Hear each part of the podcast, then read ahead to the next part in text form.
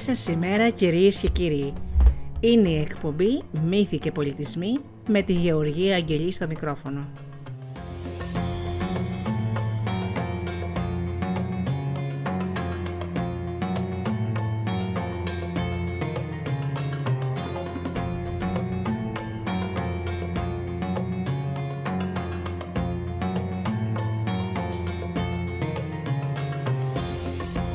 Εκπομπή που αφορά παραμύθια, μύθους και πολιτισμούς από όλο τον κόσμο. Σήμερα λοιπόν φίλοι μου σας έχω σαφάρι. Σαφάρι σε παλιά βιβλία που πλέον δεν υπάρχουν εκδοτικοί οίκοι, βιβλία που διάβαζαν άνθρωποι που σήμερα πρέπει να έχουν και εγγόνια. Βιβλία που διαβάζαμε και εμείς όταν ήμασταν παιδιά. Με όμορφες ιστορίες και παραμύθια. Πάμε λοιπόν αγαπημένοι μου πρώτα ένα τραγούδι και ύστερα αμέσως με το πρώτο παραμύθι.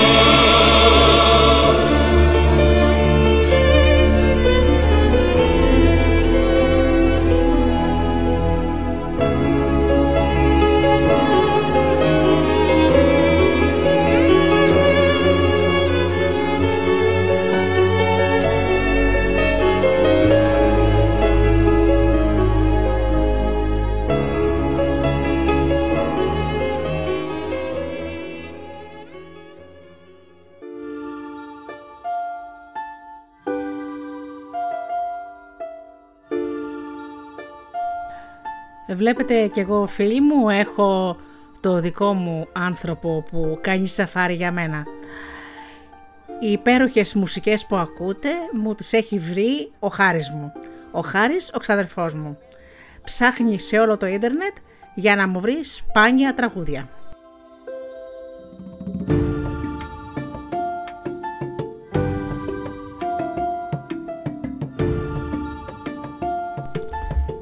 Ευτυχισμένη οικογένεια Ζούσε κάποτε μια φτωχή οικογένεια που είχε 7 παιδιά. Ξυπόλυτα έτρεχαν στις βροχές και στα χιόνια, και όποιος τα βλέπε τα λυπόταν. Οι πλούσιοι του χωριού ποτέ δεν βοηθούσαν αυτή τη φτωχή οικογένεια. Γιατί να τους βοηθήσουμε, τι τα ήθελε τόσα παιδιά ο Νεντής; Έτσι έλεγαν τον πατέρα των παιδιών. Δεν ήξερε ότι είναι φτώχεια. Α διανέψει να τα ζήσει. Α γίνει κλέφτης. Εμείς δεν μπορούμε να βοηθήσουμε τέτοιους ανθρώπους. Αυτά έλεγαν οι πλούσιοι του χωριού. Αλλά ο Ναντής έβλεπε τα παιδιά του να τρέχουν, ήταν μικρά ακόμα, να παίζουν πότε νηστικά και πότε χορτασμένα και ένιωθε ευτυχισμένος. Κάτι έβαλαν και σήμερα μέσα στην κοιλιά τους, έλεγε. Δόξα τω Θεώ. Αύριο πάλι κάτι θα βρεθεί. σω μπορέσω και πουλήσω λίγα ξύλα στην πόλη και θα αγοράσω το καρβέλι για να χορτάζουν τα στομάχια τους. Αυτά έλεγε και ήταν ευτυχισμένος. Τα ίδια ένιωθε και η γυναίκα του, η Μάρθα, και έτσι απαντούσε όταν τη ρωτούσαν οι γειτονές της. Ο νεντή μου είναι καλός και θα βολέψει το ψωμί μας για αύριο τα παιδιά μας. Βλέπετε είναι μικρά και κανένα δεν μπορεί να εργαστεί. Αυτά έλεγε και ικανοποιούσε τις περίεργες γειτόνισε. Ο Νεντή όλη τη μέρα βρισκόταν στο δάσος και έκοβε ξύλα και πήγαινε στην πόλη και τα πουλούσε. Έφερνε στα παιδιά του φτηνά ρούχα, φρούτα, λίγο λάδι και ό,τι άλλο μπορούσε. Το καλοκαίρι που τα ξύλα δεν αγοραζόταν, έφτιαχνε καλάθια και έτσι βόλευε τα παιδιά του που πάρα πολύ τα αγαπούσε και η γυναίκα του πάλι έπλαινε ξένα ρούχα. Τις ατέλειωτες του χειμώνα νύχτες, ο Νεντής έπαιρνε τα παιδιά του, καθόταν δίπλα στον αμένο τζάκι και έλεγαν ατελείωτα παραμύθια για δράκοντες, για μαρμαρωμένους βασιλιάδες. Κάποτε έψιναν κάστανα και βελανίδια, αλλά τα παιδιά με την ίδια πείνα που τρώγαν τα κάστανα έτρωγαν και τα βελανίδια. Και η χαρά του πατέρα και τη μάνα μεγάλωνε και ήταν όλοι ευτυχισμένοι και όταν ο Νεντής κουραζόταν από τα παραμύθια, τραγουδούσε μαζί με τα παιδιά του, και έτσι το, το σπίτι τους έπαιρνε ζωή και ευτυχία. Αλλά σε τούτον τον κόσμο ευτυχία δεν κρατάει για πολύ, γιατί είναι αδελφή της δυστυχίας. Και να γιατί. Κοντά στο σπίτι του Νεντή ζούσε μια οικογένεια πολύ πλούσια. Είχε για παιδιά της το, αμέτρητο, το αμέτρητο χρυσάφι της και την αχόρταχη φιλαργυρία της, Κάθε βράδυ το άκληρο ανδρόγυνο άκουγε τα τραγούδια και τα γέλια της φτωχή οικογένειας του Νεντή και σαν κακό ανδρόγυνο που ήταν, νευριζόταν. Έλεγε ο άνδρας στη γυναίκα. Αυτός ο φτωχός και ο ταλέπορο πώς μπορεί να είναι χαρούμενος και ευτυχισμένος με τόσα παιδιά και με άδειες κοιλιές; Εγώ που τα έχω όλα, γιατί να μην μπορώ να γελάω και να χαίρομαι; Κάτι πρέπει να κάνω, γιατί η φτωχή οικογένεια αυτή θα με τρελάνει. Αυτά σκεφτόταν ο πλούσιος γείτονας για τη φτωχή και ευτυχισμένη οικογένεια. Κάθε μέρα έσπαζε το κεφάλι του για να βρει τρόπο να κάνει τα παιδιά να σοπάσουν και να κάνει τον Εντί να σταματάει να τραγουδάει. Και μια μέρα λέει στη γυναίκα του: Γυναίκα, πάρε όσο χρυσάφι μπορείς και πήγαινε να του δώσει αυτή τη φτωχή και άθλια οικογένεια. Δεν μπορώ να τους ακούω όλη μέρα. Τα τραγούδια τους είναι κλάματα για μένα.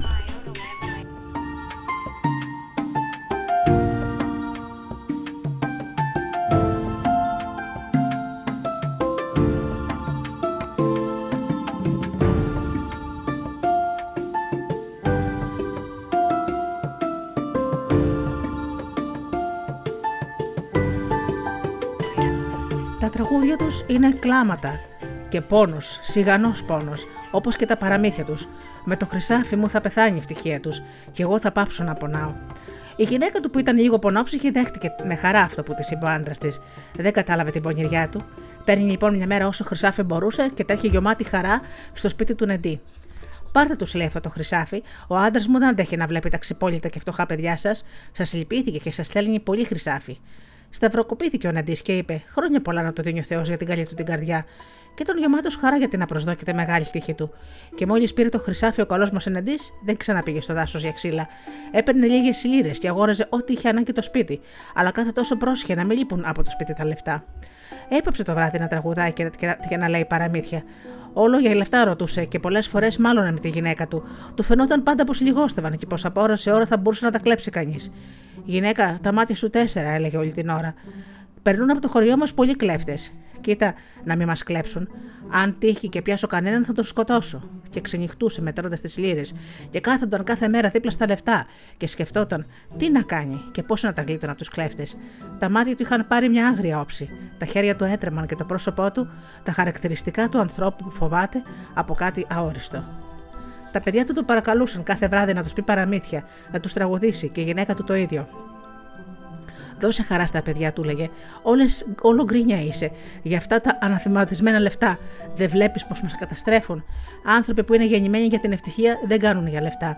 Και εκείνος αντί για να πατήσει, τους έβριζε και πότε πότε τους χτυπούσε. Και οι φίλοι του επίσης δεν έβλεπαν τον παλιό και αγαθόν αντί. Κανένας στο χωριό δεν τον καλημέριζε. Σιγά σιγά η ευτυχισμένη οικογένεια έγινε δυστυχισμένη και οι μήνες περνούσαν και όλοι τους βυθίζονταν στην δυστυχία. Και η μάνα έλειωνε από τον πόνο και τα παιδιά ζούσαν αμήλυτα. Ο πατέρας που τόσο αγαπούσαν άλλοτε ήταν άγριος και πάντα ζητούσε αφορμή να τους χτυπήσει. Και κάποια μέρα η γυναίκα του διαφορώντας για την οργή του λέει: Γιατί δεν θέλεις τα παιδιά, Γιατί δεν τα αγαπάς, Γιατί να είμαστε δυστυχισμένοι με αυτό το καταραμένο χρήμα, Γιατί δεν θέλεις να γίνουμε πάλι ευτυχισμένοι; Και έκλαιγε και όλο έκλαιγε. Και τότε κάποια στιγμή ο Νετή τη ρώτησε: Και τι πρέπει να κάνουμε για να γίνουμε πάλι ευτυχισμένοι; Μια θυσία να κάνεις, είπε η γυναίκα. Να πάρεις τα λεφτά και να τα ξαναδώσεις στον κακό γείτονα. Έτσι τα παιδιά μα θα ξαναβρούν τα τραγούδια τους και τα παραμύθια τους. Και εσύ θα ξαναβρεις τα ξύλα στο δάσος, τα καλάθια και τους φίλους σου. Και έτσι θα γυρίσει πάλι η ευτυχία στο σπίτι μας. Έκλαιγε και παρακαλούσε η γυναίκα του. Και μια μέρα ο Ρεντή παίρνει το χρυσάφι και το πηγαίνει στο γείτονα. Πάρε το χρυσάφι σου, του λέει, και δώσε την ευτυχία στα παιδιά μου. Αυτά είπε πετώντας το χρυσάφι στα πόδια του κακού ανθρώπου. Και η ευτυχία ξανάρθε στο σπίτι του Νεντή και τραγουδούσαν τα παιδιά του και ακουγόταν τα γέλια τους και η χαρά τους. Και αυτό το παραμύθι μας διδάσκει πως ο πλούτο πολλές φορές είναι δυστυχία για τις αγαπημένες οικογένειες. Ή ακόμα πως δεν είναι ικανό το χρήμα να φέρει μια οικογένεια, σε μια οικογένεια την ευτυχία. Όσο λάμπει το χρυσάφι, τόσο πολλές φορές λείπει και η χαρά.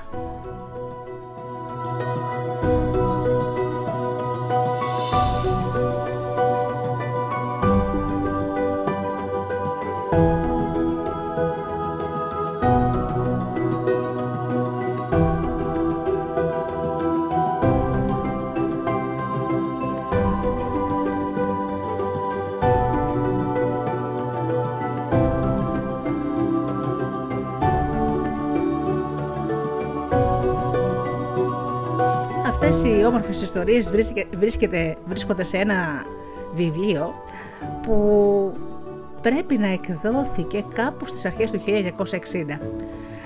Πάμε λοιπόν να σας πω ο παππούς του Τάκη.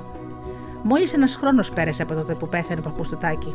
Ένας χρόνος και ο Τάκης ήταν απαρηγόρητος. Θυμόταν ακόμα τα, παρα... τα μαγευτικά παραμυθάκια που του λέγει ο παππούς στις παγωμένες νύχτες του χειμώνα, καθισμένο με σταυρωμένα τα πόδια στο τζάκι, με τις αχόρταγες φλόγες της φωτιάς. Και εκεί ο παππούς και ο Τάκη ονειρεύτηκαν, ο ένας στα νιάτα του και ο μικρός Τάκη στον ορισμό και τη μαγεία των παραμυθιών. Μα σήμερα όμως χειμωνιάτικη ημέρα που ο άνεμο φυσάει με δύναμη και το χιόνι πέφτει πυκνό, ο Τάκης κλαίγε τον παππού του. Σαν τέτοιες μέρες στα στήθια του κρατούσε τα χέρια του παππού και ο νους του ρουφούσε τα παραμύθια. Το χιόνι ψώνεται. Μία μέρα, δυο, τρεις και δεν λέει να σταματήσει. Το ίδιο και ο πόνος του μικρού δυναμώνει. Όσο μεγαλώνει ο Τάκης, τόσο νιώθει την ανάγκη ότι του λείπει ο παππούς. Εκείνος μονάχα είχε την, είχε την υπομονή που ήθελε ο μικρός. Εκείνος είχε την αγάπη και την καλοσύνη και τον πλούσιο κόσμο των παραμυθιών. Την άλλη μέρα ο άνεμος σταμάτησε και το χιόνι έπαψε να πέφτει. Είχε πέσει πολύ χιόνι και τώρα που βγήκε ο ήλιος, άστραφτε σαν διαμάντι και η φύση έμοιαζε νύφη στολισμένη. Ο Τάκης κοιτούσε από το παράθυρο του σπιτιού και νιωρευόταν πολλά. Τόσα πολλά που τον έπιανε το παράπονο να τα ιστορήσει και έφερνε στο νου του τη μορφή του παππού. Πόσο ήθελε αυτή την ώρα να τον είχε μπρος του, έστω και βουβή. Καθόταν ο μικρός και νιωρευόταν, και ύστερα, σαν ο ήλιος ανέβηκε ψηλά στον ουρανό, σηκώθηκε ο Τάκης και βγήκε έξω. Τι πολύ χιόνι, θα φτιάξει ένα χιονάνθρωπο.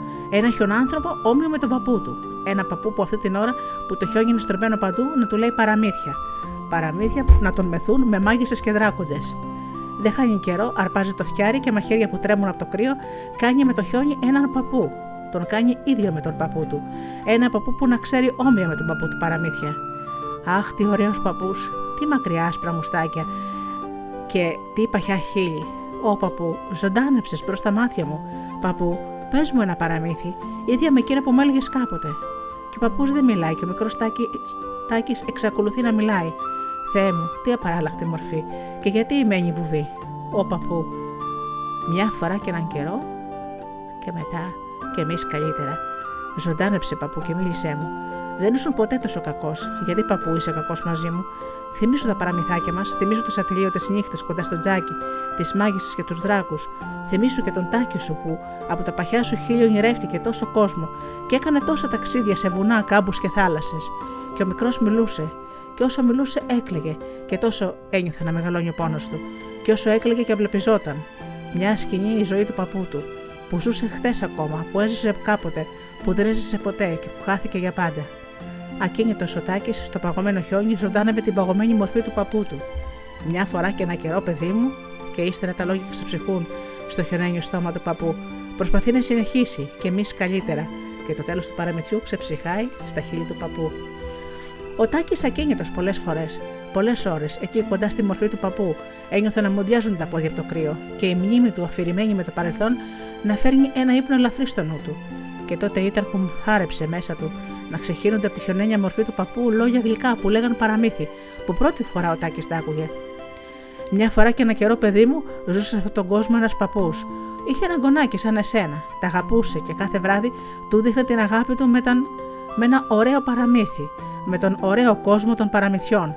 Παππούς και γονάκι ταξίδευαν, μπαίναν σε δάση, τρύπωναν σε σπηλιές, θανάτωναν τους ληστές, τους μάγους, τους δράκους. Οι δυο τους έγιναν μεγάλοι ήρωες. Γύριζαν όλο τον κόσμο, βρήκαν το, βρήκαν το αθάνατο νερό και ανάστησαν την μαρμαρωμένη Βασιλοπούλα. Ό,τι μαγείες γνώρισαν και πόσο μεγάλος ο νους τους με τα ταξίδια.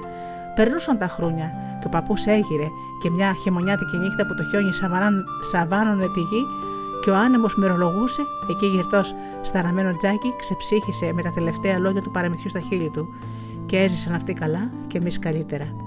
Και εδώ μικροστάκι ένιωσε πως του κοβόταν η ανάσα. Του φάνηκε πως κοιμόταν και ήρθε ο παππούς του στον ύπνο του. Το δυνατό κρύο που ήρθε τον συνέφερε. Κοίταξε με λαχτάρα τη χιονένια μορφή του παππού και τη θάρεψε ζωντανή. Και όρμησε να, να απλώσει τα παγωμένα χεράκια του να χαϊδέψει τα χείλη του παππού. Αλλά αντί να πιάσει χείλη που θάρεψε, έπιασε δύο παγωμένα χείλη, που κάτω από το σφίξιμο των χεριών του ένιωσε το χιόνι να τρίβεται. Πιέζει το κεφάλι και τα χέρια, το στήθος, πάει, λιώνουν και εκείνα. Και τότε, στον απελπισμένο πόνο του, δάκρυα κύλησαν από τα μάτια του. Πολλά δάκρυα, που πέφτοντας στη χιονένια μορφή την έλειωναν γιατί ήταν καυτά. Παππού, ε, παππού. Ήταν μια φορά και έναν καιρό ένα παιδάκι που είχε ένα παππού, και οι δυο τους έφεραν τα θάνατο νερό και ανάστησαν την παρμαρωμένη Βασιλοπούλα. Παππού, μ' ακούς, πέθανες και τον κονάκι σου ο Τάκης, αντί να φέρει τα θάνατο νερό να τα αναστήσει, να αναστήσει εσένα, σου φέρνει τα δάκρυά του. Είναι καυτά. Αύριο όμως που θα γίνει και αυτός παππούς, θα αναστήσει με τα εγγονάκια του. Μια φορά και έναν καιρό και έζησαν αυτοί καλά και εμείς καλύτερα.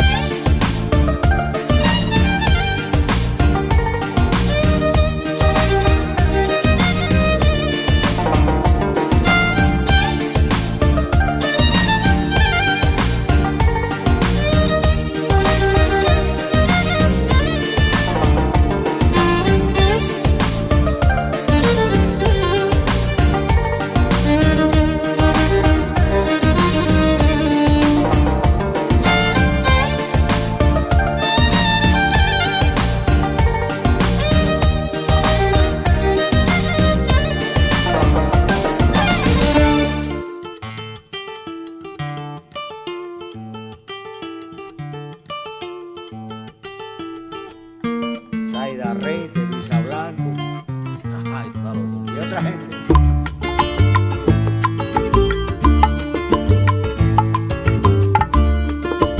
Este vacilón que no me importa nada. Si hablan mal de mí ahí por delante y por detrás, que las lenguas son así, movimiento y nada más. Que las lenguas son así, movimiento y nada más.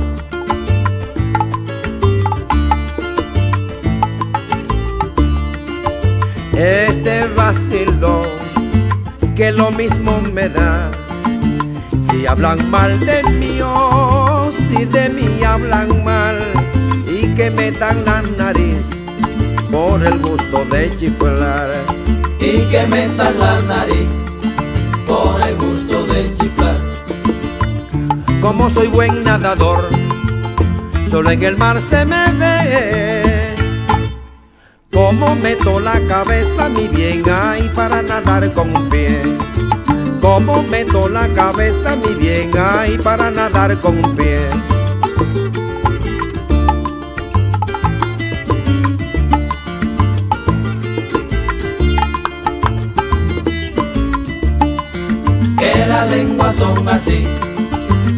Movimiento y nada más. Que las lenguas son así, movimiento y nada más. Con esta vecina me vas a embarcar porque las lenguas son así. Que las lenguas son así, movimiento y nada más. Con esta familia no van a acabar, pero las lenguas son así. Que las lenguas son así, movimiento y nada más.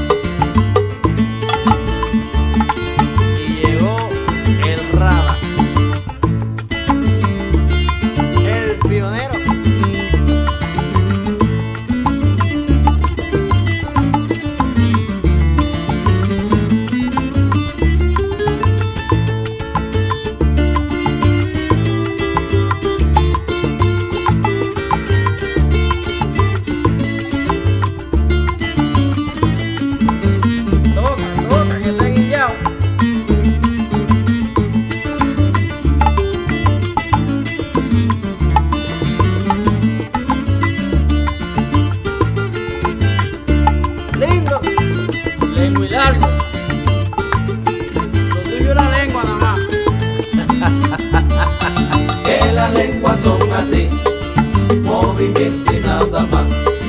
Que las lenguas son así, movimiento y nada más. Que las lenguas son así, movimiento y nada más.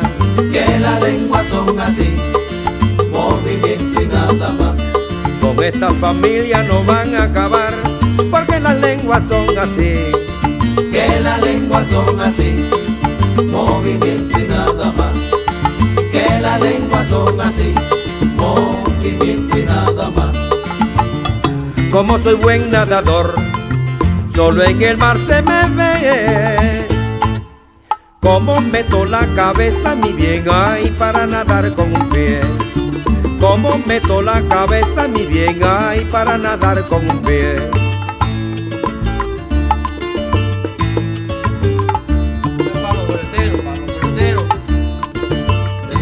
Que tú no sabes qué es. Cuidado.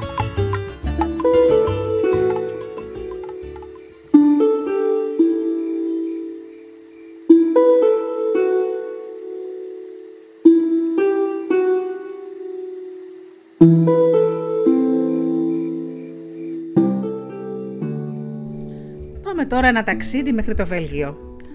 Ο τερατάνθρωπος του Ουαγιού. Ο Ουαγιού ήταν κάποτε ένα ποτάμι πολύ βαθύ από ό,τι είναι σήμερα. Θα αναρωτιόσαστε πώς χάνονταν τα νερά των μικρών και μεγάλων ποταμών, μα έτσι είναι όλο ένα και πιο σπάνια. Κοντολογήσει τριγύρω στην περιοχή του Αγίου βασίλευε ο φόβος και ο τρόμος. Όλοι φοβόντουσαν ένα πλάσμα που κανένας όμως δεν είχε δει.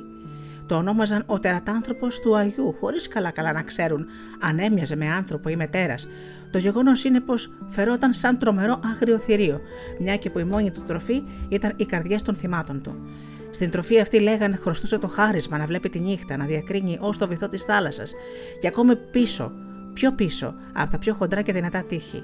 Και όταν ήθελε να πιάσει κάποια πλήστρα, καθρέφτιζε μέσα στο νερό ακριβώς μπροστά στα μάτια της κοπέλας ένα χρυσό δαχτυλίδι, μια διαμαντένια χτένα, ένα μαργαριταρένιο κολλιέ.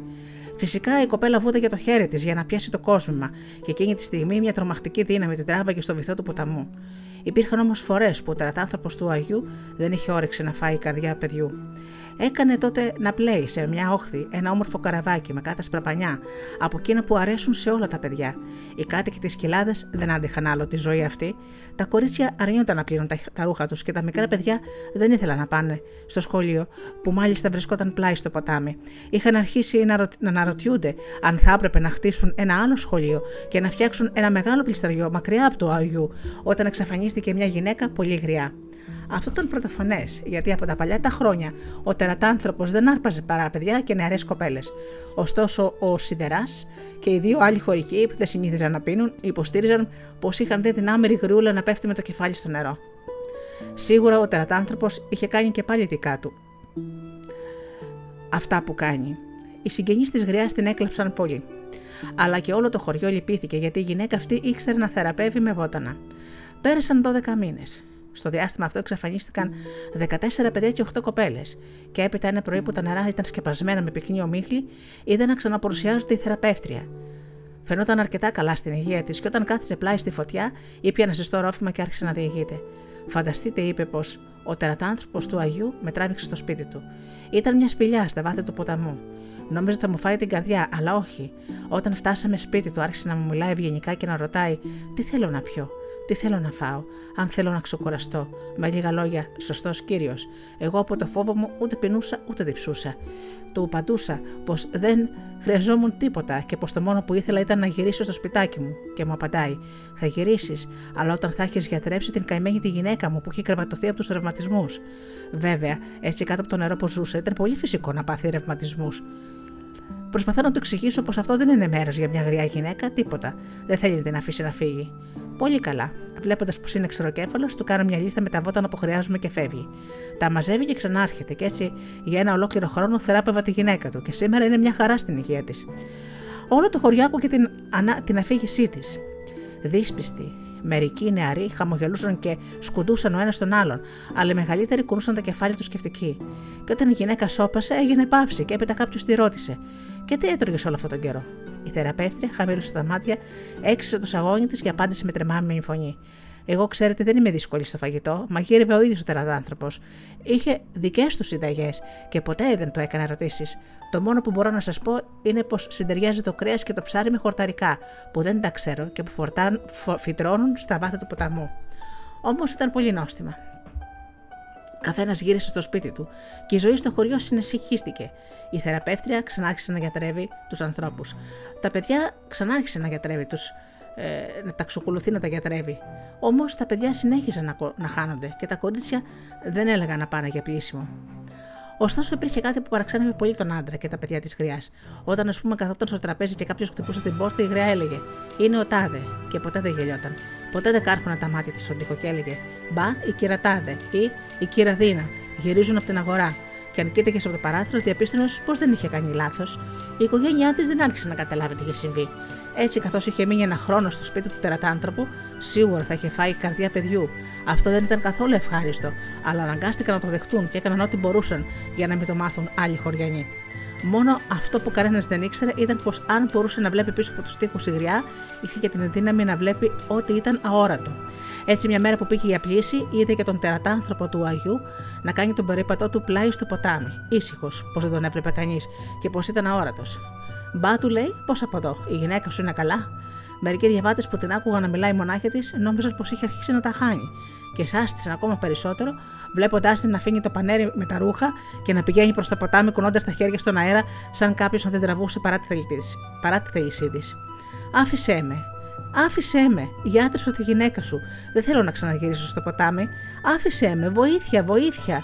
Όμως ο τερατάνθρωπος που μόνο εκείνη άκουγε τη φωνή του, την έστενε και της έλεγε: Μπορείς να με βλέπεις. Κάποια μέρα θα μου κάνεις κακό.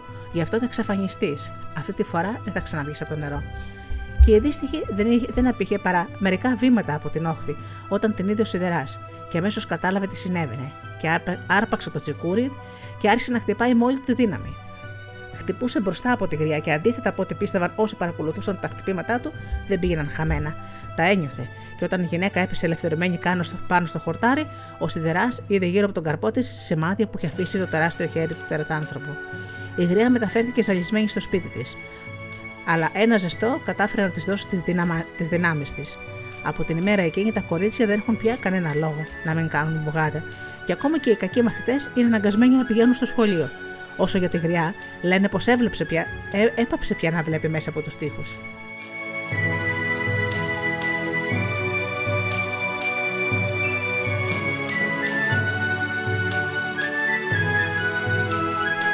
Και τώρα πάμε στη Φιλανδία. Οι τρεις ποταμοί των δακρύων. Υπήρχε κάποτε μια πολύ όμορφη κοπέλα. Η κοπέλα αυτή έμενε με τη μητέρα της και τον αδερφό της, σε μια αγώνιμη και ήρεμη περιοχή, όπου η ζωή κυλούσε ευτυχισμένη σε μια αιώνια άνοιξη. Το σπίτι τους ήταν γεμάτο χαρά και ο χειμώνας με τον γκρίζο του ουρανό και οι κρύες νύχτες του χειμώνα δεν κατάφεραν να χαλάσει την ευτυχία τους. Όλα έδειχναν πως θα ζούσαν έτσι ω το τέλος της ζωής τους. Όταν κάποιο πρωί ο υπηρέτης ενός πλουσίου και διάσημου γείτονα έδωσε στη μητέρα ένα γράμμα με σφραγίδα και βολοκαίρι. Η μητέρα που δεν ήξερα γράμματα ζήτησε από το γιο της να διαβάσει το γράμμα, και όσο ο νερός προχωρούσε στο διάβασμά του, το πρόσωπό του χλώμιαζε. Όταν τελείωσε, έπιασε το χαρτί και το σκησε. Τα μάτια του ήταν γεμάτο θυμό και η φωνή του έτρεμε. Μα είναι φοβερό. Ο γείτονά μας είναι τόσο γέρος που κανένας δεν θα μπορούσε να πει την ηλικία του και που τολμάει να ζητάει την αδελφή μου για γυναίκα του. Νομίζει πως επειδή είναι πλούσιος μπορεί να κάνει ό,τι θέλει. Βγήκε λοιπόν από το σπίτι χτυπώντας δυνατά την πόρτα και άρχισε να περπατάει στα χιόνια για να ερεμήσει. Όταν γύρισε ξανά, βρήκε την αδελφή του να κλαίει. Τη ρώτησε τι είχε και η κοπέλα του είπε: Η μαμά πάει να δώσει την απάντησή της στο γείτονα. Είμαστε πολύ φτωχοί και η μητέρα μας πιστεύει πως πρέπει οπωσδήποτε να παντρευτώ το γέρο που είναι πλούσιος. Τα λόγια έβγαιναν με κόπο από το στόμα της, γιατί την έπινγαν οι λιγμοί, και καθώς ο αδερφός της δεν μιλούσε, πρόσθεσε. Μην ξαναθυμώσεις και μην πεις τίποτα στη μητέρα μας.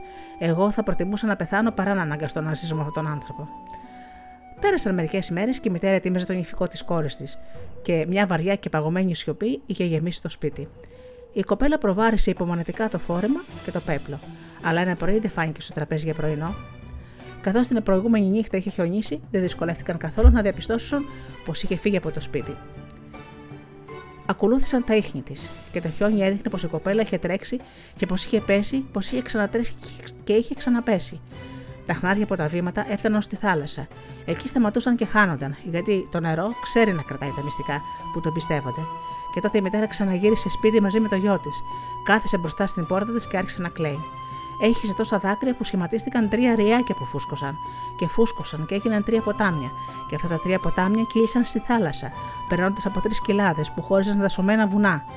Και ο πλούσιος γέρος λυπήθηκε κι αυτός, αλλά πίστευε πάντα πως θα έβρισκε ξανά την αραβωνιαστικιά του. Σίγουρος πως ο πλούτος μπορεί να χαρίσει τα πάντα, έφτιαξε ένα χρυσό καλάμι, που στην άκρη του ένα σημαίνιο δόλωμα συγκρατούσε ένα τεράστιο διαμάντι, και ένα βράδυ μπήκε σε μια βάρκα και πήγε να ψαρέψει στα νερά που είχε γαδεί η όμορφη κοπέλα. Πίστευε ως την αρχή πως θα την πιάσει, μα τη στιγμή που ο ουρανός άρχισε να σπρίζει, έβγαλε από τη θέλασσα ένα όμορφο ψάρι, που όμως δεν, δεν ανήκει σε κανένα από τα γνωστά είδη.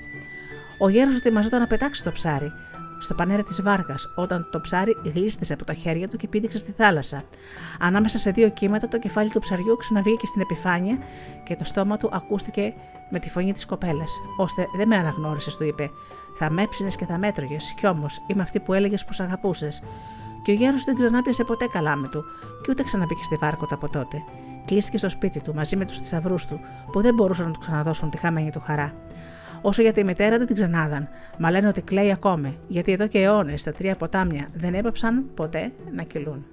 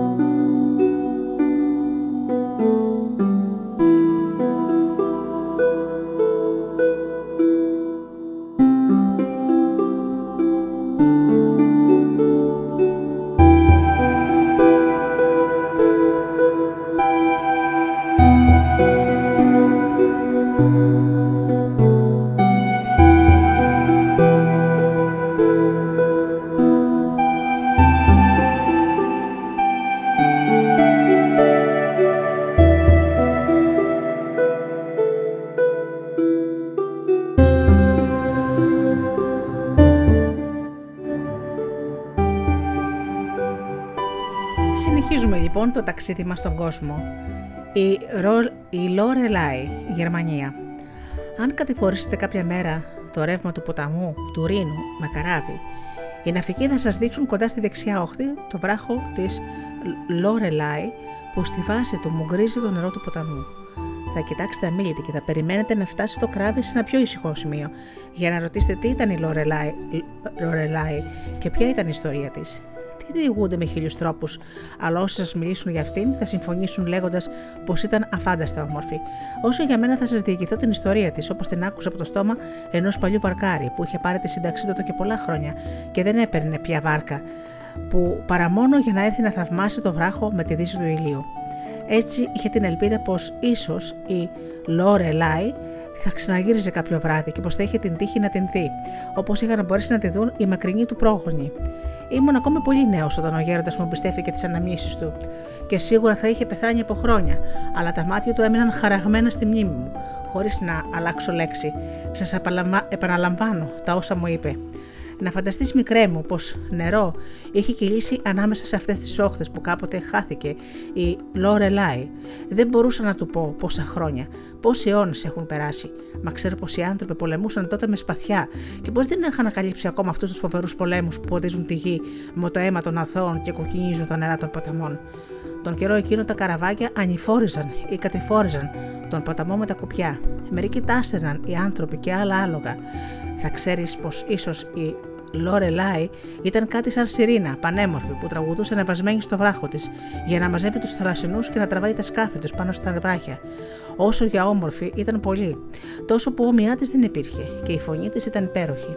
Όμως η Λόρελάι δεν ήταν κακιά. Αντίθετα, ήταν μάλλον καλή και τραγουδούσε και για να κάνει τους ναυτικούς να ξεχάσουν το σκληρό επάγγελμά τους και τους κινδύνους του ποταμού, που πολλές φορές τιμώνει και τους πολεμάει.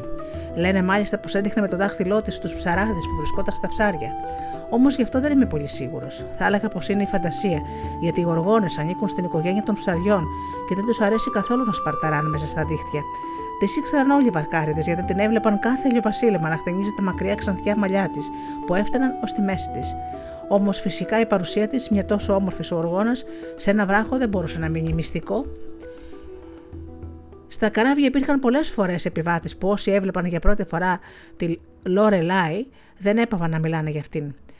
Καμιά φορά ο γιος ενός πανίσχυρου και πλούσιου κόμι του Άλμπρεχτ αποφάσισε να κλέψει την Λορελάι και νά τον που φτάνει στην όχθη πάνω στο κατάμαυρο άλογό του και ζητάει από ένα γέρο βαρκάρι να τον οδηγήσει στη βάση του βράχου. Ο γέρος που δεν είχε γεννηθεί χθες σκέφτηκε πως ο νεαρός είχε στο νου του κάποια τρέλα και αρνήθηκε, μα ο νεαρός που είχε συνηθίσει να του κάνουν όλα τα χατήρια τραβάει το, το σπαθί του και τον απειλεί. Τι να έκανε ο γέρος, τίποτα. Τίποτα άλλο από το να πάρει τη θέση του στη βάρκα και να τραβήξει κουπιά κατά το βράχο. Είναι σούρουπο. Το φως είναι χρυσαφί και τα κύματα ανοιχτά. Η αγαπημένη ώρα της γοργόνας βρίσκεται πάνω στο βάραχο και αρχίζει να τραγουδάει.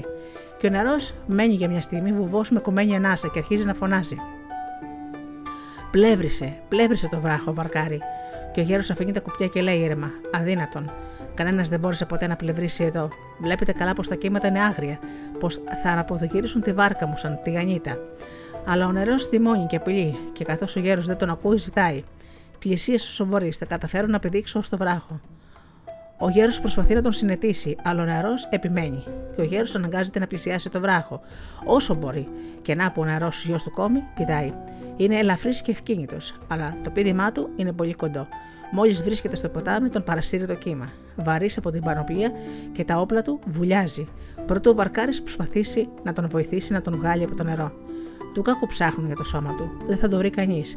Μαθαίνοντας το θάνατο του μοναχογιού του, ο κόμις Άλπερτ θυμώνει πολύ. Τα βάζει με τους βαρκάριδες και θέλει να εκτελέσει εκείνον που οδήγησε το γιο του στο θάνατο. Όμως σε αυτό το επάγγελμα, όπου οι άνθρωποι πρέπει να παλεύουν με όλα τα στοιχεία της φύσης, ο ένας υποστηρίζει τον άλλον. Κανείς δεν μιλάει και ο κόμι δεν μπορεί να μάθει το όνομα του Βαρκάρι. Στρέφει λοιπόν τότε με θυμό του ενάντια στην Λόρελάι και προστάζει τον αξιωματικό της φουρά να τη συλλάβει. Λέει πως είναι μάγισσα και πως πρέπει να την κάψουν οι ζωντανοί. Άλλωστε από την όχθη που βρίσκεται, παρόλο που δεν μπορεί να τη δει, ακούει το τραγούδι της και την αγωγητευτεί, θυμώνει περισσότερο. Και ο αξιωματικό ξεκινάει με μια ντουζίνα στρατιώτε για επίθεση και με την πονηριά και το πείσμα του, αφού έπνιξε πολλούς από τους άντρες του, καταφέρνει να σκαρφαλώσει στην κορυφή όπου είχε κρυφτεί η κοπέλα. Σε κρατάω, μάγισσα, φωνάζει. Σκότησε στο γιο του αφέντη μου. Θα σε δέσουμε και θα σε κάψουμε ζωντανή στην αυλή του, του πύργου. Θα δεις τι σημαίνει να μαγεύεις τους νέους. Θέλει να πιάσει την Λόρελάι, να την τραβήξει κοντά του, αλλά εκείνη τρομαγμένη αρχίζει να φωνάζει. Ποταμέ, βοήθεια! Ποταμέ, σώσουμε από το θυμό των ανθρώπων. Δεν έκανα κανένα κακό, σώσουμε από την αδικία. Και τότε, σαν κάποιος να τον κρατούσε, ξαφνικά τον άφησε. Ο ποταμός αρχίζει να φουσκώνει και τα νερά του δεν είναι παρά ένα κόχλασμα αφρών, και η φωνή του γεμίζει την κοιλάδα σαν βροντί κεραυνού. Οι στρατιώτες και ο αξιωματικό παρασύρονται. Κανείς δεν θα μάθει ποτέ τι απογίνανε. Μα το σίγουρο είναι πως η Λόρελάι χάθηκε και αυτή κάτω από τα νερά. Ποτέ δεν θα την ξαναδούμε στο βράχο της. Από τότε οι βαρκάριδες του Ρήνου είναι πολύ λυπημένοι όταν περνάνε από εδώ. Κι όμως, μερικά βράδια, όταν ο ήλιος ρίχνει το χρυσάφι του στην πέτρα και το ποτάμι μοιάζει με τα ξανθιά μαλλιά της, ακούγεται τη φωνή της. Μια δροσερή φωνή, καθάρια, σαν τις πηγές που γεννιούνται στη βάση των πάγων. Μια φωνή που υψώνεται από το ρήνο, με το πρώτο φύσιμα του νυχτερινού αέρα.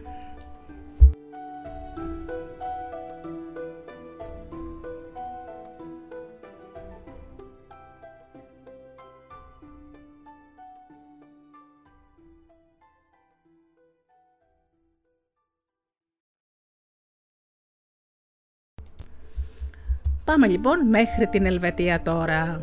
Η αεροραίοι της λίμνης Κωνσταντζες. Στην εποχή μας όταν μιλάμε για μεγάλη πείμα θυμόμαστε για μεγάλη πείνα, θυμόμαστε πάντα μακρινές περιοχές. Στην Ευρώπη, ας πούμε. Οι λαοί δεν πεθαίνουν πια από έλλειψη τροφής, όμως δεν γινόταν πάντα το ίδιο και πριν μερικούς αιώνες. Δυνατοί άνεμοι και καταιγίδες θέρισαν όλη την περιοχή γύρω από τη λίμνη της Κωνσταντζα. Οι, βρα... οι βροχές έπεσαν τόσο δυνατές που τα νερά παρασύρανε όχι μόνο τη συγκομιδή, αλλά και ένα μεγάλο μέρος καλλιεργήσιμη γης.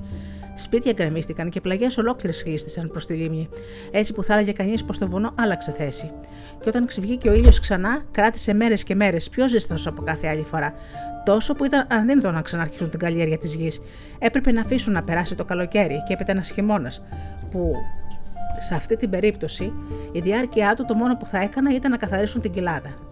Το θέαμα δεν ήταν καθόλου ευχάριστο. Φυσικά οι συγκομιδές ήταν χαμένες. Κανείς δεν είχε φάει και μεγάλη πείνα θρονιάστηκε για τα καλά. Ωστόσο, στην όχθη της λίμνης υπήρχε ένας μεγάλος πύργος, τριγυρισμένος από πανύψηλα τείχη, όπου ένας στρατός από μισθοφόρους φύλαγε σκοπιά μέρα νύχτα. Ήταν ο πύργος του Βάζενμπουργκ, που ανήκε στον πλούσιο άρχοντα Γκίντιγκεν. Ο άρχοντας αυτός είχε πολύ προσωπικό για να υπηρετεί τον εαυτό του και τους αυλικού του. Και ανάμεσα στις καμαριέρες βρισκόταν και μια καλοκάγαθη γυναίκα γύρω στα 60, που είχε δει τον άρχοντα να μεγαλώνει. Ήταν η μόνη που τολμούσε να του λέει, πάντα τη σκεφτόταν για τη συμπεριφορά του. Όταν έμαθε πως εκατοντάδες παιδιά πέθαιναν από την πείνα γύρω στα σπίτια, όταν έμαθε πως ολάκυρες οικογένειες έμειναν χωρίς στέγη, χωρίς φωτιά, χωρίς τροφή, είπε στον αφέντη της. Πρέπει να τους βοηθήσεις, Αρχοντά μου. Οι αποθήκες σου έχουν τρόφιμα για πέντε χρόνια. Μοίρασέ τους τα μισά. Οι δυστυχισμένοι αυτοί θα σωθούν. Μα όσο τους δώσεις, θα μπορέσουν να περιμένουν την επόμενη συγκομιδή και εσύ δεν πρόκειται να φτωχύνεις. Ο Άρχοντας πήρε το πράγμα πολύ άσχημα και με πολύ θυμό στη φωνή του της λέει: Σου απαγορεύω να μου μιλήσεις ξανά γι' αυτό. Κοίτα τη δουλειά σου. Και όλοι οι αρουραίοι να πεθάνουν, εγώ διαφορώ.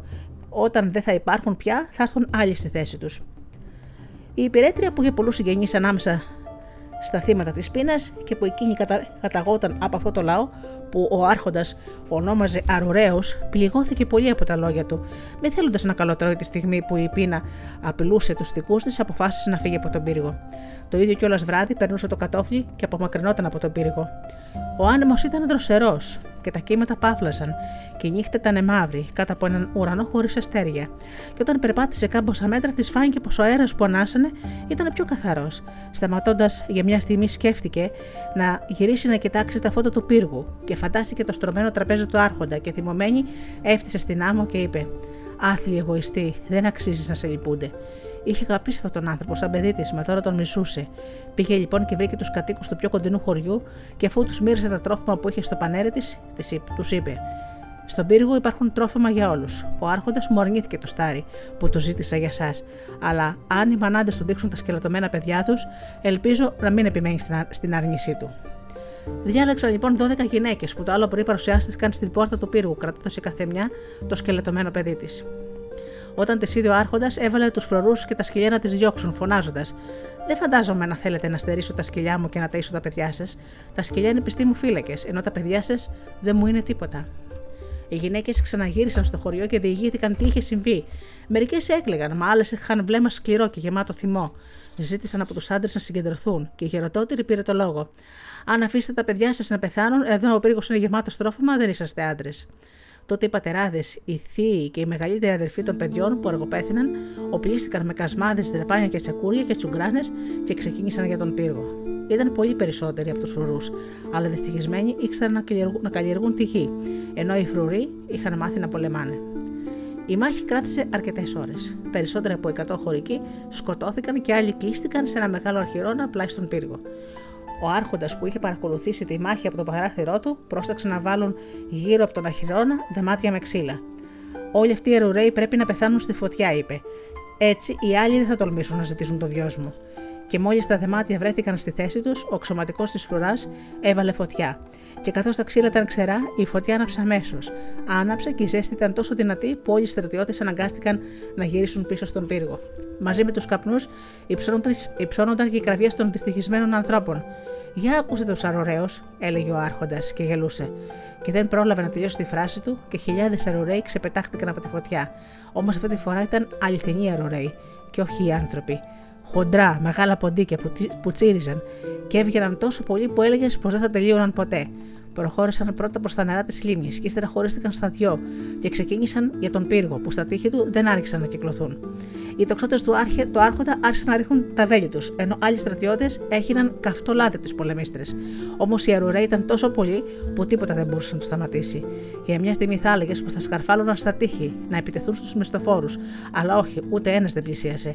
Όλοι μαζί άρχισαν να ροκαλίζουν τα τείχη στη βάση τους και εκατομμύρια μικρά δόντια έγιναν ένα παράξενο θόρυβο και ροκάνησαν τόσο καλά που ο μεγάλος όγκος, ο τεράστιος όγκος του πύργου, γλίστησε σε λίγο προς τη λίμνη και τον κατάπιε, σηκώνοντας τεράστιους αφρούς.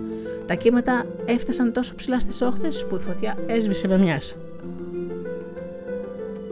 Βήχοντας τους καπνούς, οι φυλακισμένοι μπόρεσαν να βγουν, ενώ οι αρουραίοι, σαν τελείωσαν τη δουλειά τους, εξαφανίστηκαν.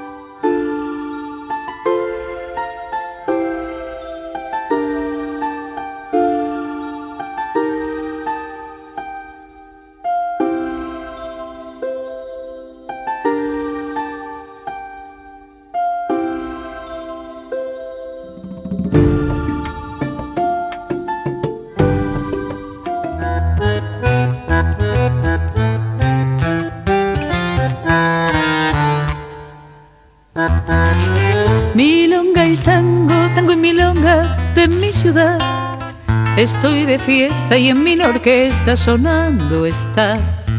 Me bamboleo el balanceo de su compás. Milonga y tango, tango y milonga de mi ciudad. Y el resonar de sus sones va diciendo por el aire.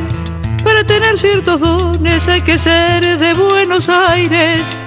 Hay que sentir en las venas la magia de su latido febril y conocer la nostalgia al estar lejos de aquí.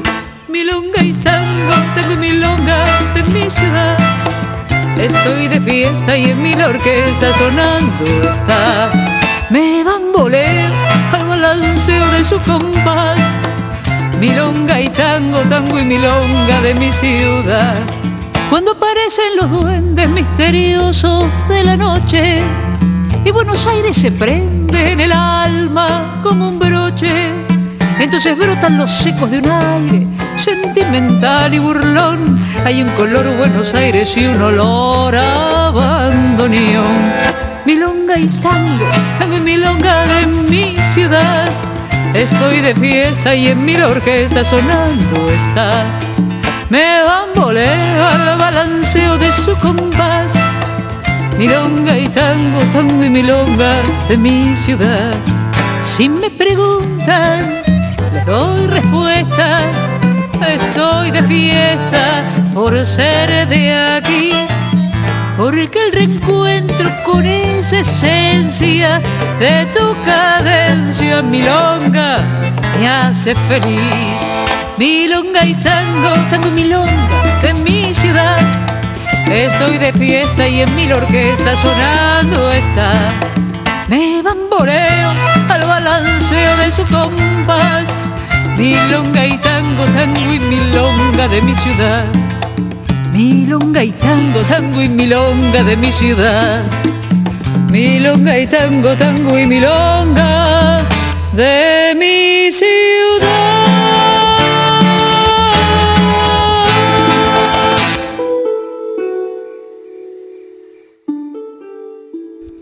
Πάμε τώρα στη μαγευτική Ισπανία και σε ένα θρύλο που λέγεται «Η γέφυρα του διαβόλου». Αν διασχίσετε κάποια μέρα τον ποταμό Λόμπεργαντ, που χύνεται στη θάλασσα, στα νοτιοδυτικά της Βαρκελόνης, θα περάσετε ίσως από τη γέφυρα του διαβόλου. Μην τρομάξετε. Η γέφυρα αυτή δεν οδηγεί στην κόλαση και νομίζω μάλιστα πως ο διάβολος δεν θα πρέπει να είναι τόσο ευχαριστημένος που αυτό το έργο τέχνης βρίσκεται εκεί για να θυμίζει κάποια από τις ατυχίες του. Πριν από μερικούς αιώνες, τότε που η περιοχή ήταν σχεδόν ακατοίκητη, μια γριά που ζούσε ολομόναχη στην αριστερή όχθη του ποταμού πήγαινε κάθε μέρα να φέρει πόσιμο νερό από μια πηγή που βρισκόταν στη δεξιά όχθη. Όμως, κάποιο φθινοποριάτικο βράδυ έγινε στα Πυρηναία μια τέτοια καταιγίδα που τα βουνά αυτά είχαν πολλά χρόνια να δουν. Έπεσε τόση βροχή που ο Λόμπεργκαρντ φούσκωσε και άρχισε να παρασύρει δέντρα τεράστια, τα ξερίζωνε ο άνεμος. Η μπόρα δεν κράτησε πολύ, μα το άλλο πρωί που το ποτάμι βρισκόταν στην κήτη του, η γέφυρα δεν ήταν πια εκεί. Και όταν η γραία βγήκε από το σπίτι της με το σταμνί στο χέρι, άρχισε να κλαψουρίζει. Ωχ, Θεέ μου, έλεγε κλαίγοντας. Πώς θα ζήσω τώρα χωρίς πόσο νερό, Θεέ μου, βοήθησέ με. Αν η γριά μιλούσε έτσι, δεν θα ήταν γιατί πίστευες στο Θεό. Και απόδειξη δεν παρακαλούσε το Θεό, αλλά το διάβολο. Το διάβολο που σίγουρα είχε εξασηκώσει την τη χθεσινή καταιγίδα και περνούσε από εκεί γυρνώντας στο, στο σπίτι του. Θέλεις μια άλλη γέφυρα, ρώτησε. Έστω, θα σου χτίσω μία, αλλά με έναν όρο. Σ' ακούω. Η ψυχή εκείνου που θα περάσει πρώτος μου ανήκει. Φυσικά, όπως θα καταλάβετε, αυτό που ήθελε ο διάβολος ήταν η ψυχή της γριάς. Η γριά έξισε το κεφάλι της με τα μακριά της νύχια και άρχισε να σκέφτεται πως ο ήλιος βρισκόταν κιόλας ψηλά και την έκανε να διψάει και είπε βιαστικά: Φτιάξει τη γέφυρα και βλέπουμε. Όχι, όχι, λέει ο διάβολος. Πρέπει να συμφωνήσεις. Εντάξει, συμφωνώ. Μόλις πήρε την απάντηση που περίμενε ο διάβολος, χτύπησε τα δάχτυλά του σαν καστανιέτες και τότε από παντού πετάχτηκαν μικροί δαίμονες με κερατάκια και στρώθηκαν στη δουλειά. Ήταν τόσο πολύ και επιδέξει που σε μία ώρα η γέφυρα ήταν έτοιμη.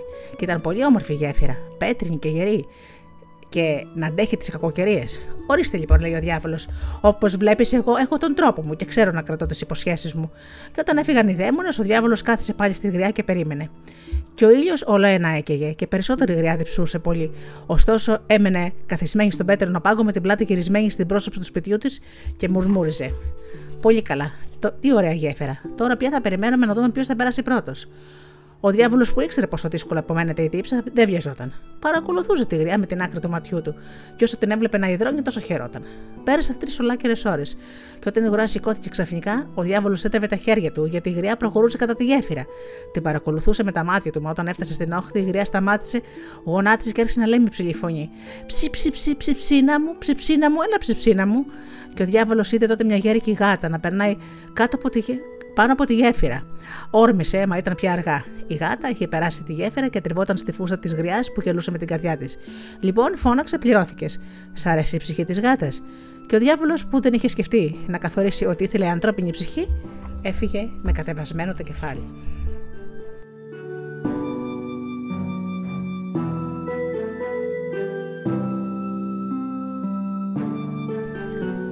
Φιλανδία ο επόμενος προορισμός, οι σιδεράδες του βουνού Μπόλοβα. Όλοι στη Φιλανδία είχαν ακουστά για, τον, για το βουνό Μπόλοβα, αλλά κανείς δεν το είχε δει ποτέ.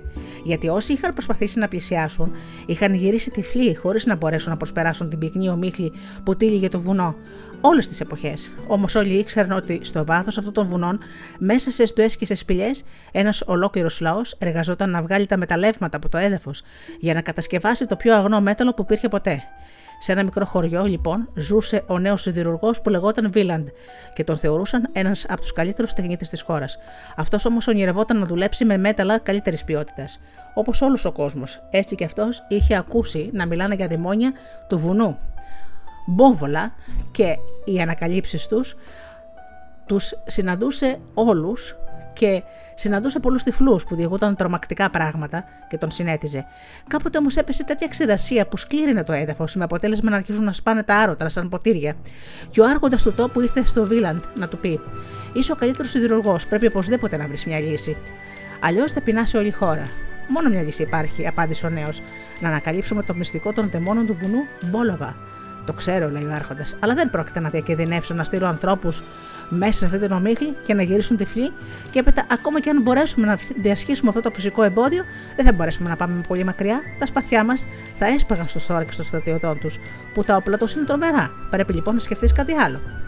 Σκέφτηκε ο συντηρουργός και σε λίγο λέει: Άρχοντά μου δεν βλέπω άλλο τρόπο. Θέλω πολύ να προσπαθήσω να βρω το μυστικό. Αλλά αν τα καταφέρω, θέλω να μου υποσχεθείτε ότι δεν θα με υποχρεώσετε ποτέ να κατασκευάσω όπλα από αυτό το καινούριο μέταλλο. Ευχαρίστως να διακαιτηνεύσω την όρασή μου για την ευτυχία των ανθρώπων, αλλά όχι για τη δυστυχία τους. Ο άρχοντας που αγαπούσε την ειρήνη υποσχέθηκε στο Βίλαντ ότι δεν θα τους συναντήσει, δεν θα τους ζητήσει ποτέ κάτι που να είναι αντίθετο με τη συνείδησή του. Εντάξει, λέει ο σιδηρουργός, σε 8 μέρες θα είμαι έτοιμος να φύγω. Γιατί 8 μέρες σκέψου τη σπορά που περιμένει. Δεν μπορώ να σας πω τίποτα, μόνο ότι μου χρειάζονται 8 μέρες για να ετοιμαστώ. Αλλιώς δεν υπάρχει καμία περίπτωση να πετύχω. Ο Βίλαν τη χείρισε στο σιδηρουργείο και είπε στον πατέρα του που το έμαθε τη δουλειά: Πατέρα, θα σας παρακαλέσω να ξαναπάρετε το σφυρί για μερικές μέρες. Ο γέροντας παραξενεύτηκε, αλλά όταν ο γιος του ζήτησε το σκοπό, τον οποίο θέλει να κάνει, δέχτηκε και από την άλλη μέρα ο νέος πήγε στο δάσος ενώ ο πατέρας του από το πορείο στο βράδυ χτυπούσε το αμόνι με το ρόπολο και το σφυρί. Οι χωρικοί έμεναν κατάπληκτοι. Μερικοί μάλιστα άρχισαν να λένε ότι ο Βίλαντ έγινε τεμπέλης και κανείς δεν τολμούσε να ρωτήσει ούτε τον πατέρα ούτε το γιο. Όταν πέρασαν 8 μέρες, ο Βίλαντ έφυγε και πήρε μαζί του μια μεγάλη τσάντα που είχε βάλει μέσα τρόφιμα για μια εβδομάδα. Η εξαφάνισή του παραξένεψε ακόμα περισσότερο το πήγαινε μέσα στο δάσος, αλλά αφού ο γέροντας έκανε τη δουλειά του, κανείς δεν ρωτούσε. Μόνο ρωτούσαν καμιά φορά τα νέα από το Βίλαν και ο πατέρας με ένα περιμυστεριώδη χαμόγελο απαντούσε: Μην ανησυχείτε, έχει πάει να ψάξει να βρεις για σίδερο, για άρωτρα, που θα σπάει ακόμα και βράχους. Και ο γέρος συνέχισε να χτυπάει τα μόνη. Δέκα μέρες αργότερα, κάποιο βράδυ είδαν το Βίλαντ να έρχεται κουρασμένος και χαμογελαστός. Έτρεξαν όλοι να τον ρωτήσουν. Από πού έρχεσαι, τι έκανες, έφερες γερομέταλλο. Και η έρμο συντηρουργό είπε: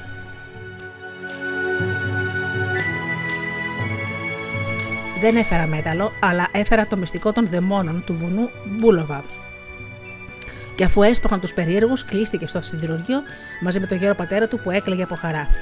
Απ' έξω χωρικοί που είχαν μαζευτεί είδαν να βγαίνει καπνός από την καμινάδα, ενώ άκουγαν να χτυπάνε κοδονοκρουσίες, σφυριά και ρόπαλα. Αφού περίμεναν τρεις ώρες, είδαν να ανοίγει η τρύπα και η πόρτα. Ο Βίλαν έσπαχνε μπροστά τους ένα κάρο από ολοκένουργο σίδερο. Ζέψτε τέσσερα γερά άλογα, πρόσταξε.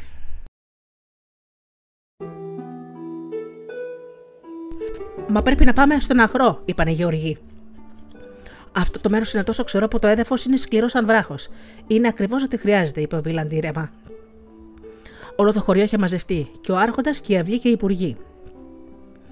Όταν έζησαν τα άλογα, ο σιδηρουργός άρπαξε ο ίδιος τα ηνία και φώναξε: Ει, τίποτα δεν σε σταματάει. Τα τέσσερα ζώα τραβούσαν τόσο δυνατά που άκουσαν να τρίσει το ξύλο και το χαλινάρι. Σπίθιε ξεπήδηξαν από τα πέταλα. Τα εννιά έτριξαν, αλλά έμπαιναν βαθιά μέσα στο χώμα, το σκληρό. Χωρίς να σταματήσει ο Βίλαντ, χάραξε ένα ωραίο αυλάκι, βαθύ και ολόισιο. Μόλις τελείωσαν, τον χειροκρότησαν και τον συγχάρηκαν, και όταν έγινε ησυχία, τους ζήτησαν να τους διηγηθεί πώς έφτασε στην καρδιά του βουνού χωρίς να τυφλωθεί. Είναι πολύ απλό. Για 8 μέρες έμαθα να περπατάω με μάτια κλειστά και οδηγό μου είχα το θόρυβο που έκανε ο πατέρας μου καθώς χτυπούσε τα μόνη.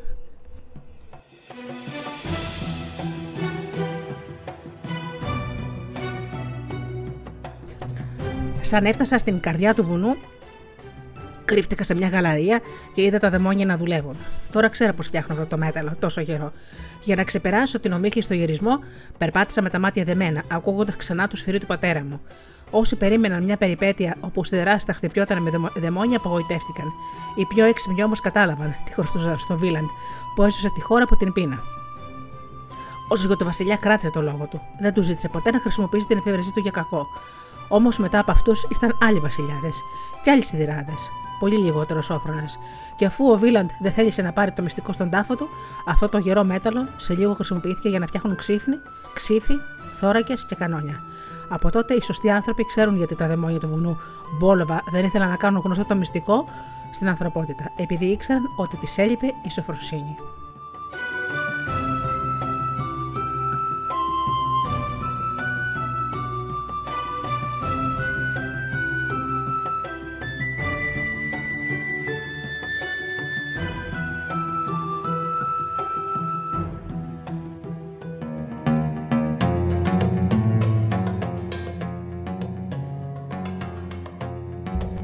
Φίλοι μου αγαπημένοι, η εκπομπή Μύθοι και Πολιτισμοί με τη Γεωργία Αγγελή στο μικρόφωνο έχει φτάσει στο τέλος της. Σας ευχαριστώ θερμά που πήγαμε μαζί σαφάρι σε παλιά βιβλία, σε παλιά βιβλία παραμυθιών. Βιβλία που εκδόθηκαν πριν από 50, από 60 χρόνια και που σίγουρα όσοι τα κράτησαν σήμερα έχουν και αυτοί με τη σειρά τους εγγόνια. Σας φιλώ λοιπόν πολύ γλυκά γλυκά, σας εύχομαι να έχετε ένα καλό απόγευμα και να θυμάστε πάντα να αγαπάτε τον άνθρωπο που βλέπετε κάθε μέρα στον καθρέφτη. Καλό σας απόγευμα.